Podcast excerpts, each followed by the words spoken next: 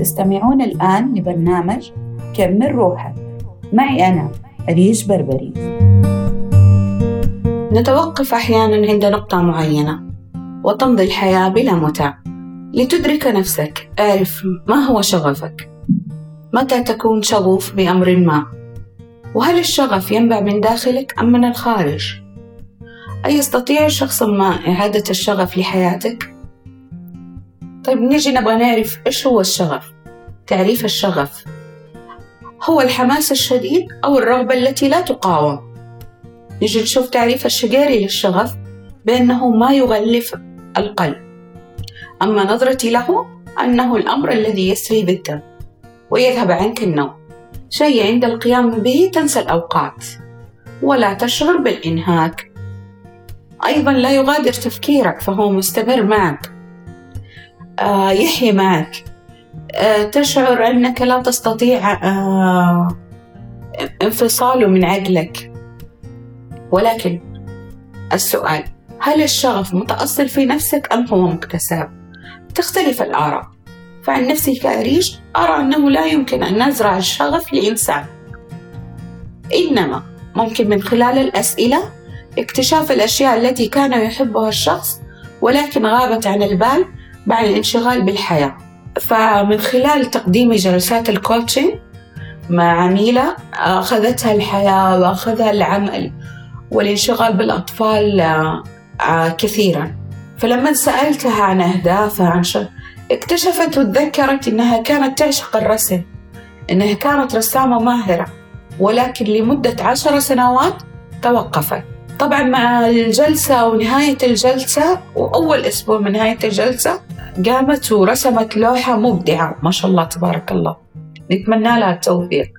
أحيانا ننسى شغفنا. أن نكرس أنفسنا في العمل في الجهد في الأشياء اللي مطلوبة. وما نستمتع بأعمالنا. أحيانا يكون الشغف بفكرة أو عمل. تكون شغوف بالدراسة فتصبح متفوق بها. وإذا كنت شغوف بالأعمال ستجني كثير من المال.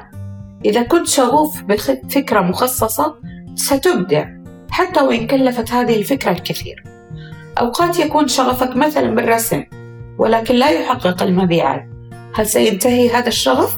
طبعا لا وهناك كثير من الأشياء التي نشغف بها والآن أنت ما هو شغفك في الحياة؟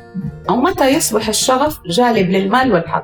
وتأكد أنه يجلب الكثير من المال عندما تسير الأيام ننسى رغباتنا وشغفنا وتتوقف الحياة فترة فكيف نعود من جديد برغبة أكبر؟ عليك أن تتصل بنفسك وذاتك وتعرفها؟ عليك بإعادة الهدوء والسكينة لواقعك. سيفتح لك الآفاق وستعلم ما هو الشيء الذي تحب أن أن تعمله أن تنجزه. ما هو الشيء الذي يجعلك تستمتع؟ وإذا وإذا كنت مهتم في المال ما هو الشيء الذي يحقق لك الشغف ويجلب لك المال؟ فذكرت الدكتورة سمية الناصر من خلال انستغرام لايف عن أسرار الأثرياء.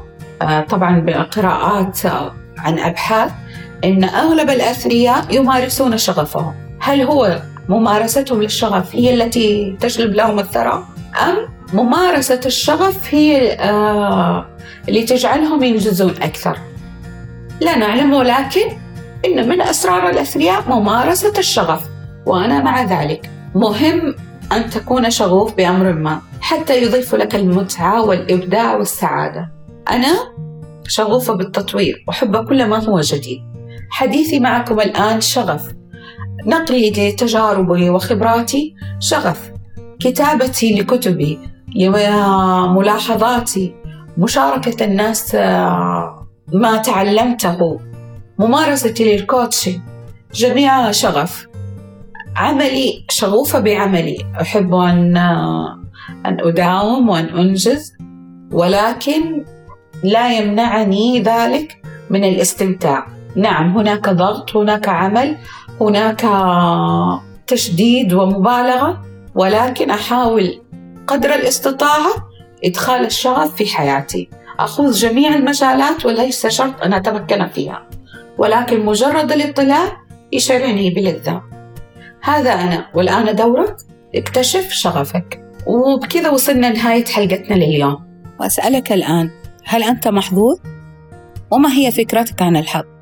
هذا ما سنتكلم عنه في الحلقة القادمة مع برنامج كمل روحك